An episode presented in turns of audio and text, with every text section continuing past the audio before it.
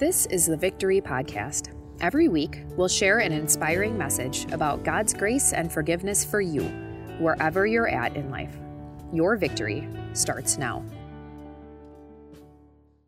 Let's pray. Lord God, thank you for bringing us here this morning. We pray that you would give us a, a, sense of peace, that your word would, would speak to our hearts and you would overwhelm us, transcend us with your peace. Give us a new story to repeat in our hearts.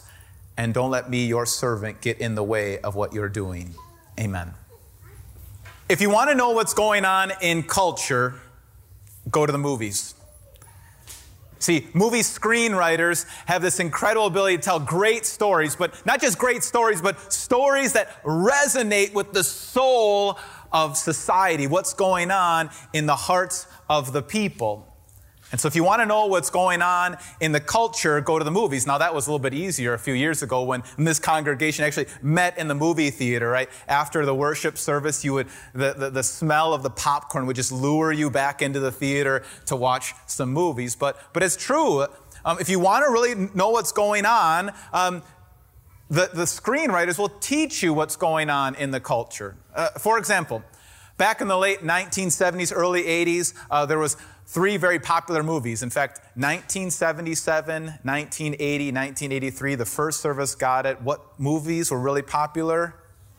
All right, Star Wars, right? Star Wars. Um, New Hope, uh, Empire Strikes Back, Return of the Jedi, and those movies just took off. Uh, and what was the, the main storyline of those movies? The best of the Star Wars, by the way, right? Uh, the main storyline was uh, there was this, this force that was taken over by the dark side, and it was kind of looming over uh, the whole galaxy. And the evil empire was rising up and, and creating this, this ultimate weapon, the Death Star, that could destroy a whole planet. But the good news was there was the Jedi, um, the good guys who were going to win the day. And that story really resonated with the people. It took off. Why was it? What was going on in our culture that made that story so powerful? Well, you think in the late 1980s or 70s, early 1980s, what was going on? The Cold War. And, and there was this dark force looming in the culture um, called communism. And, and there was this idea out of USSR was, was developing this great weapon, the atomic bomb, and then could destroy the whole planet. But there was this hope that the good guys would win in the end. And so George Lucas had this incredible ability um, to tell a story uh, a long, long time ago in a place far, far away that still resonated with that culture. Well, fast forward to today, what are the stories that are being told today? What are the, the latest movies that are coming out in, in 2019? Well, movies like The Dark Phoenix, Joker, and Terminator Dark Fate. Um, I don't know how much you know about these movies, but just looking at some of the images, you, you see something right away. They're all very dark stories, aren't they? And, not only that, what they also have in common are um, now what's put prominent, um, what's, what's brought to the forefront is the villain. All of these stories are ultimately about a villain. In the past, you know, the X Men movies are about the heroes, the X Men, and now it's just about the Dark Phoenix. Um, in the past, the Batman movies were about Batman. Now there's no Batman, it's just Joker. In the past, the, the Terminator movies were about the hero. Now it's just about the unstoppable villain. Now, why are these kinds of stories about a, a, villain without any heroes seem to be resonating with today's culture? Well, I grew up in a culture um, pre 9 11. I grew up in a culture pre mass school shootings. I grew up in a culture pre recession. And so I had this idea growing up that, that our institutions, the people I trusted in, were ultimately going to win the day. But many people, if you're 20, in your 20s or younger, you grew up in a world post 9 11. You grew up in a world post mass school shootings. You grew up in a world post recession. And so for many people, um, you grew up in a world where it doesn't seem to be any heroes. And the villains seem to be winning. And, and the only thing that, that these movies are, are, are saying, which um, really resonate with so many young people today is all we can do is maybe hold on and, and hide away from the incoming darkness because there's no more heroes.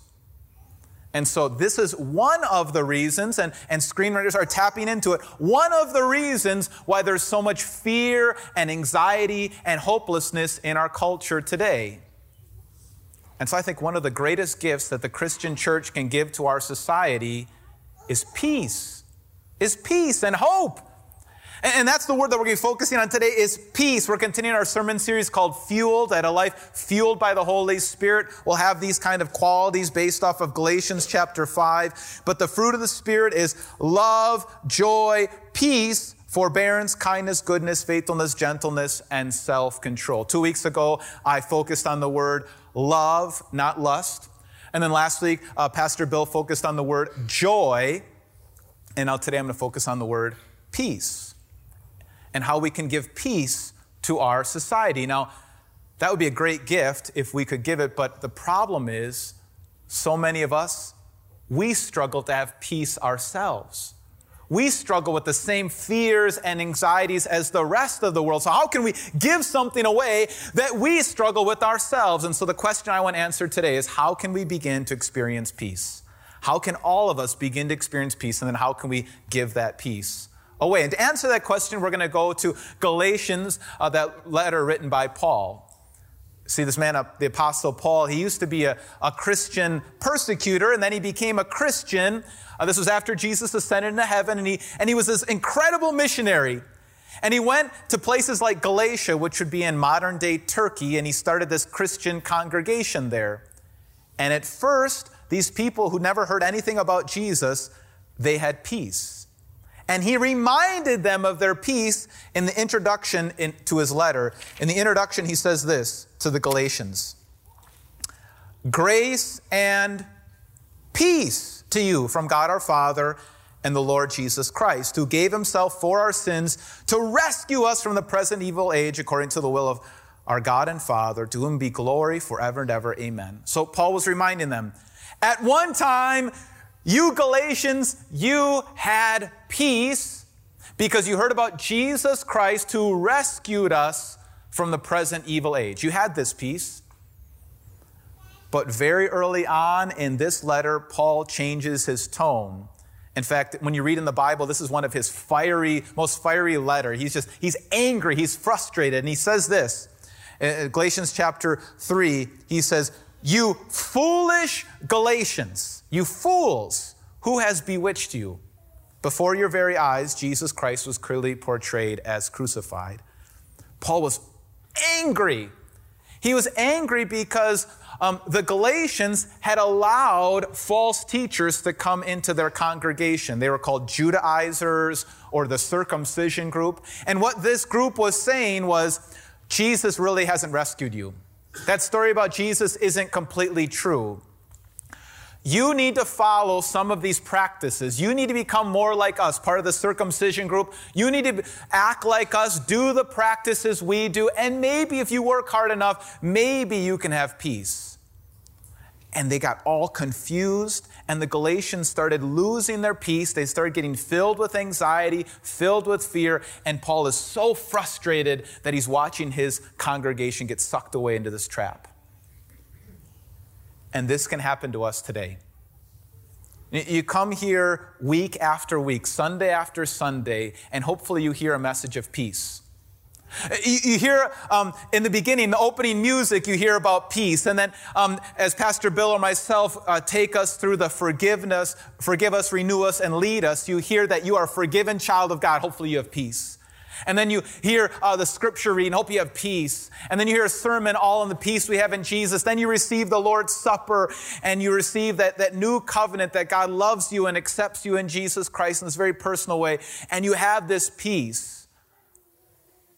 But all it takes is to walk out of those doors, turn on your phone, and tap into the 24 hour news cycle, and you can lose your peace just like that. As you hear about another mass shooting, you hear about another terrorist activity, you hear about somebody else that you used to put your confidence in, another person, another institution, another hero of yours who's fallen. And we can lose our peace just like that. Now, I'm not saying that we should isolate ourselves from the world and not, not listen to the stories that are going on in the world. It's just when we let that storyline dominate our thinking, we forget about Jesus. and the true story, what's going on. And, and so that's what the Apostle Paul does. He wants to bring the Galatians back to the real story. And he says, um, You foolish Galatians, who bewitched you? Before your very eyes, Jesus Christ was clearly portrayed as crucified. He said, um, I want you to, to put this in front of your eyes again. I want you to, to put this story in front of your eyes, the story about Jesus Christ, because that is what gives you peace. Jesus himself knew that. Um, when Jesus was meeting with his disciples for the last time before he was crucified in the upper room, he could read on their hearts and on their faces that they were afraid. They were filled with anxiety and fear, uh, afraid of what might happen in the future. There was all these evil uh, enemies that were, that were uh, coming to attack them. And so Jesus looked at his disciples and he said, um, Peace I leave with you. My peace I give you. I do not give as the world gives. Do not let your hearts be troubled and do not be afraid. Jesus says, I own peace and I give peace away. I don't give like the world gives. Don't be afraid. So he contrasts the, the, the peace that the world gives. Here, here's what the world's peace can do. Um, you, you, put your hope in somebody that you really had confidence in, maybe like a father figure to you, um, you put your hope in an institution, or you put your hope in, in, in a loved one, and, and they let you down, and all of a sudden the world looks like a scary place. You lose your peace. But Jesus doesn't give as the world gives. He stepped in to this world, lived a perfect life, went to the cross, and defeated evil. And, and the real evil, um, you know, the real evil is not just the evil that's out there in other people. You know, if evil was only in other people, it'd be pretty easy to get rid of. We would just quarantine the evil people and, and push them aside and get them out of our lives. But evil is not just something that's out there. The scariest evil, the evil that is unbearable, is the evil inside of us, the fear that we could destroy our own lives. And that's the evil that Jesus came to destroy. As he took on our sin, he took on our shame, he went to the cross, died for it, rose again victorious. He destroyed evil. And, and that's the message we need to hear over and over again. And very few people are telling that story. Now, not everybody's missing out. There's some Hollywood's people are, are killing in the story. Some writers are, are, are telling this story. Uh, for me, um, the most well known is the Harry Potter series by J.K. Rowling. You know, she really uh, borrowed from the Christian story. Uh, do, you know the story? If you're halfway through the series right now and you're reading, uh, spoiler alert, I'm going to spoil it for you. I'm sorry about that. But what is the story about, right? Harry Potter, uh, who's got this, this, this enemy, Voldemort, and Voldemort wants to spread his evil everywhere. He wants to be unstoppable, so he put bits of himself everywhere he can. He even puts bits of himself in Harry himself, in Harry's scar. And so Harry comes to this conclusion that the only way to destroy evil is for Harry himself to die. But then he grabs the resurrection stone and he comes back to life. It's, it parallels the Christian story. And finally, uh, Rowling admitted this. In an interview in 2007, uh, she said this To me, the religious parallels have always been obvious. But I never wanted to talk too openly about it because I thought it might show people who just wanted to know the story where we were going. So J.K. Rowling admitted when she wanted to have a story about peace and about hope, she couldn't look to the world's story. She couldn't look to the world's narrative. She had to look to the Jesus story. That's the only place that we can actually find real peace. And so if you're filling in the blanks in our worship folder, here's the first fill in the blank. You might have seen this on a bumper sticker somewhere, but, but this is, I think it really drives home the point. No Jesus, no peace. No Jesus, no peace. If you want to take Jesus out of your story, um, realize what you're doing. Now, it's kind of actually, you have to force it to take Jesus out of history, to take Jesus out of the story. I mean, look at a world map. What's at the center of a world map even today? Jerusalem, where Jesus lived, died, and rose. If you want to take Jesus out of the story of history, you got to force it because what year is it? The year 2019. Why is that? Because it's 2019 years since Jesus was born. He is the center of history. But if you want to live a life pulling Jesus out of the story, realize that you're not going to find peace. You're, you're going to miss out on peace. There's going to be no more heroes left. But if you look at history accurately, you know Jesus, the hero of history, you will know peace. But how do you actually do that? Um, how do you do that in the day to day, in the everyday, when you're feeling anxious and afraid of the future? How do you, how do you live step by step, moment by moment, in the peace of Jesus Christ? Well, Paul can help us again. See, if you open up the New Testament, uh, it's full of, it's actually 27 books. 13 of those are letters written by Paul. And so Paul didn't only write to the Galatians. Um, later on in his ministry, uh, he wrote a letter to Rome because he had this hope to one day get to Rome and start churches.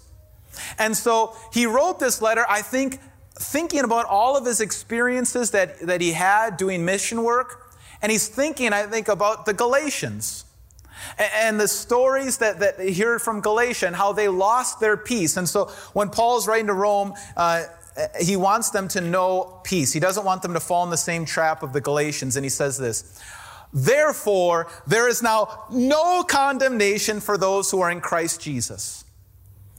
That, that, that fear and that anxiety inside of us because of the evil inside of us, Paul says, in Jesus Christ, there is no condemnation. You're at peace with God. There is no condemnation for those who are in Christ Jesus.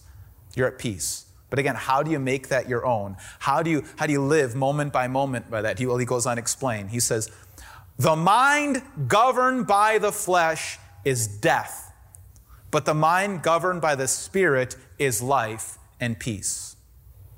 You've heard the phrase, you are what you eat. You also are what you think. You, you are what you think. And so the mind controlled by the world story, the mind controlled by the flesh, um, if you're keyed in on just the world story that, that there are no heroes, the villains are winning, it's just going dark, all I got to do is kind of protect myself and, and, and wall myself off from the rest of the world. If that's your story, if your mind is controlled by the flesh, the world story, it's death but the mind controlled by the Spirit and the Holy Spirit story in God's Word. The mind controlled by the Spirit is life and peace. So, here, let me ask you a question What is the story you're telling yourself? What is the story that's on repeat in your head? Is it the story the world's telling? That, that the villains are winning, um, all my heroes are, are dying, I can't trust anybody, and this world's going nowhere? Or are you telling yourself the Jesus wins story? See, I want to give you a new script. Now, now you and I, we can, we can go to the movie theater and, and sit and watch a two hour movie.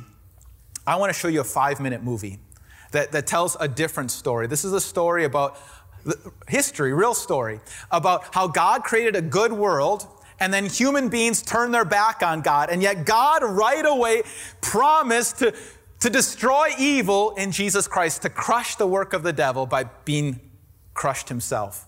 And then he rose again as victorious winner, as the Jesus win story. That's the story you need to tell yourself. In fact, here's the takeaway. If you're doing the fill in the blank, the last fill in the blank is tell yourself the Jesus wins story.